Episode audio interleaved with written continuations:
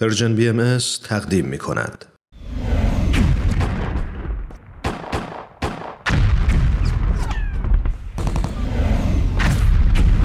معماران صلح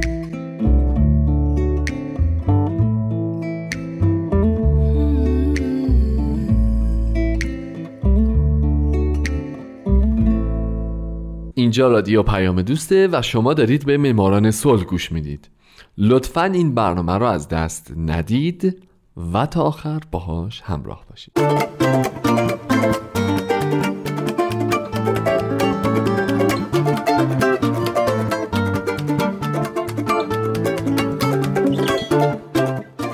سلام به شما. به معماران صلح خوش اومدید. من تو این برنامه سعی می‌کنم به زنان و مردان و شرکت ها و مؤسساتی بپردازم که به خاطر فعالیت هاشون به نوبل صلح دست پیدا کردن. کسانی که یا تمام زندگیشون رو وقف صلح کردن یا در برهی از زمان کاری کردند که دنیا برای ما جای امتری بشه. من هومن عبدی از شما می‌خوام که به معماران صلح شماره 22 گوش بدیم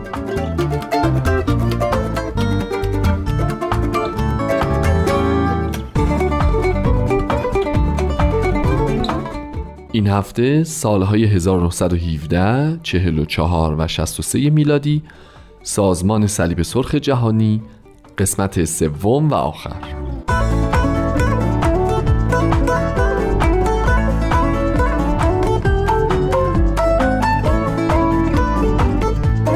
وقتی جنگ جهانی دوم اتفاق افتاد صلیب سرخ دیگه اون سازمان جنگ ندیده بی تجربه نبود.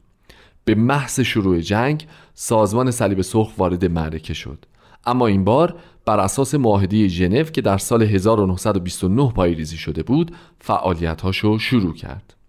البته خیلی از اقداماتی که این سازمان در طول جنگ انجام داد همون اقداماتی بود که در طول جنگ جهانی اول انجام داده بود.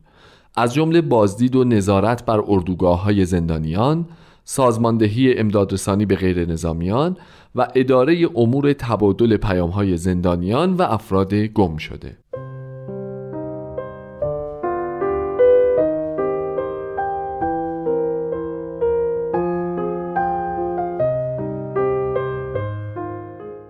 در طول جنگ 179 نماینده صلیب سرخ 12750 بازدید از اردوگاه های اسرا در 41 کشور انجام دادند.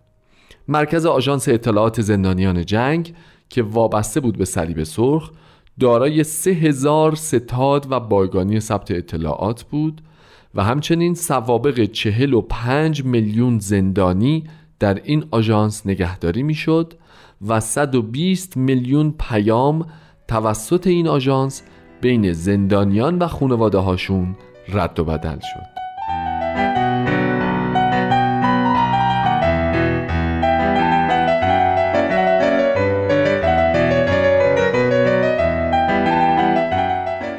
اما صلیب سرخ با یه مانع بزرگ هم روبرو بود حزب نازی.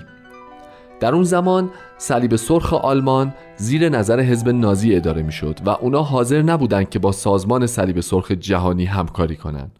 بنابراین اون اتفاقای معروف یعنی اخراج یهودیان از آلمان و کشتار جمعی اونها در اردوگاه ها توسط دولت آلمان انجام شد و صلیب سرخ جهانی نفهمید و نتونست کاری بکنه ضمن اینکه اتحاد جماهیر شوروی و ژاپن هم جزو امضا کنندگان معاهده ژنو نبودند و قانونا می‌تونستند با این سازمان همکاری نکنند که نکردند.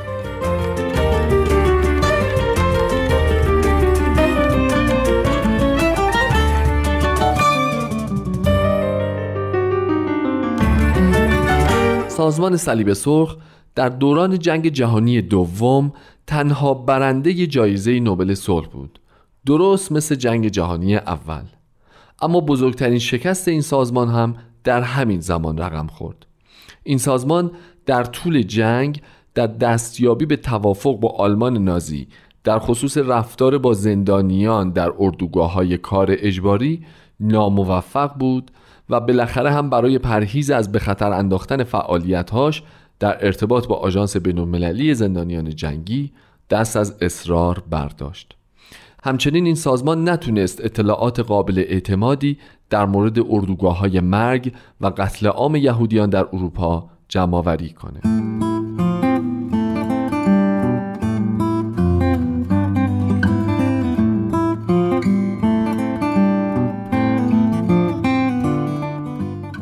اما بعد از نوامبر 1943 سازمان صلیب سرخ جهانی اجازه ارسال بسته برای بازداشت شدگان اردوگاه کار اجباری رو دریافت کرد که این باعث شد این سازمان 105 هزار زندانی رو که در اردوگاه های کار زندگی می کردند رو احراز هویت کنه و یک و یک دهم میلیون بسته رو هم به زندانیان یا خانواده هاشون تحویل بده.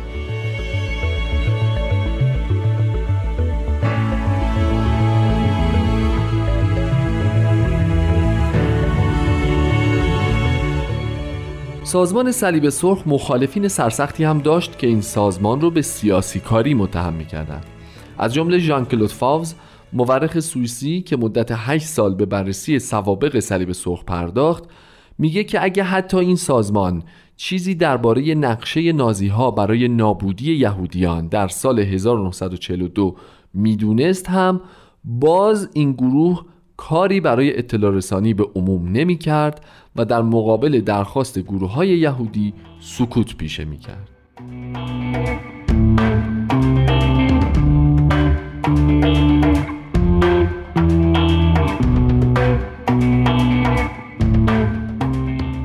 اما از اونجا که سازمان صلیب سرخ جهانی برنده سه جایزه نوبل در سالهای 1917 44 و 63 میلادی در ژنو مستقر بود و تا حدود زیادی توسط دولت سوئیس تعمین می‌شد نسبت به نگرش ها و سیاست های سوئیس در زمان جنگ خیلی حساس بود و ناچار این سازمان دچار سیاست هم شده بود مثلا در اکتبر 1942 دولت سوئیس و هیئت مدیره صلیب سرخ پیشنهاد تعدادی از اعضای صلیب سرخ که اذیت و آزار غیر نظامیان توسط نازی ها رو محکوم می کرد رو وتو کردند. بعد از اون هم در ادامه جنگ دولت سوئیس صلیب سرخ رو مجبور می کرد که کاری نکنه تا در مقابل حکومت نازی قرار بگیره.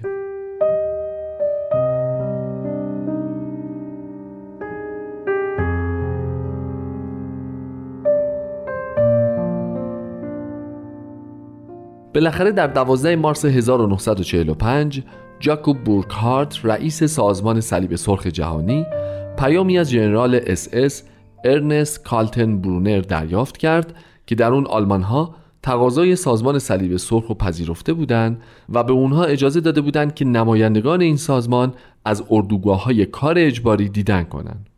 البته با این شرط عجیب که این نمایندگان میبایست تا پایان جنگ در همون اردوگاه ها اقامت کنند.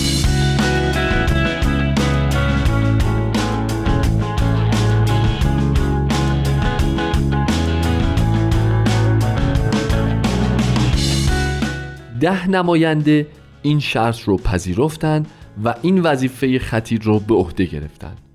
کسانی مثل لوئیس هافلیر برای بازدید از اردوگاه ماتهاوزن پل دونانت برای اردوگاه ترزینشتات و ویکتور مورو برای بازدید از اردوگاه داخاو لوئیس هافلیگر تو زمان اقامتش در اردوگاه یک شاهکار بزرگ انجام داد و با هشدار به نیروهای آمریکایی مانع از انفجار اردوگاه ماتهاوزن شد و تونست جون 60 هزار زندانی رو نجات بده. اما در عین تعجب این اقدام او از سوی سازمان صلیب سرخ جهانی محکوم شد چرا که اونا معتقد بودن این گونه اقدامات رفتارهایی بیش از حدود اختیارات او بوده و بیطرفی سازمان صلیب سرخ رو زیر سوال برده اما سالها بعد در سال 1990 توسط رئیس وقت سازمان جهانی صلیب سرخ از لوئیس هافلیگر اعاده حیثیت شد.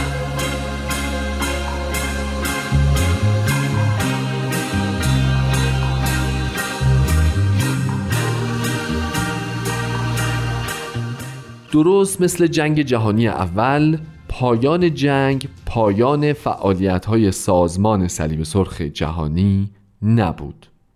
این سازمان با همکاری صلیب سرخهای ملی کمک های امدادی رو به کشورهایی که بیشتر مورد آسیب قرار گرفته بودند سازماندهی کرد. همچنین صلیب سرخ در سال 1948 گزارشی از فعالیت‌های خودش رو در جنگ جهانی دوم منتشر کرد که این گزارش به همراه بایگانی این سازمان از سال 1996 به این طرف در اختیار تحقیقات علمی و عمومی بوده است.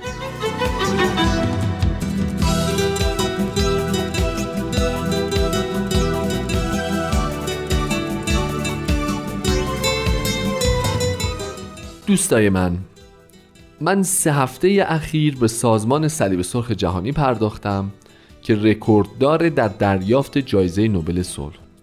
شاید باز هم در آینده به این سازمان بپردازم. اما برای معماران صلح هفته آینده می‌خوام به برنده جایزه نوبل صلح در سال 1919 بپردازم. توماس ویلسون. من هومن عبدی هستم و امیدوارم شمایی که الان شنونده برنامه من هستید در آینده نچندان دور یکی از برندگان نوبل صلح باشید. شاد باشید دوستان و خدا نگهدار.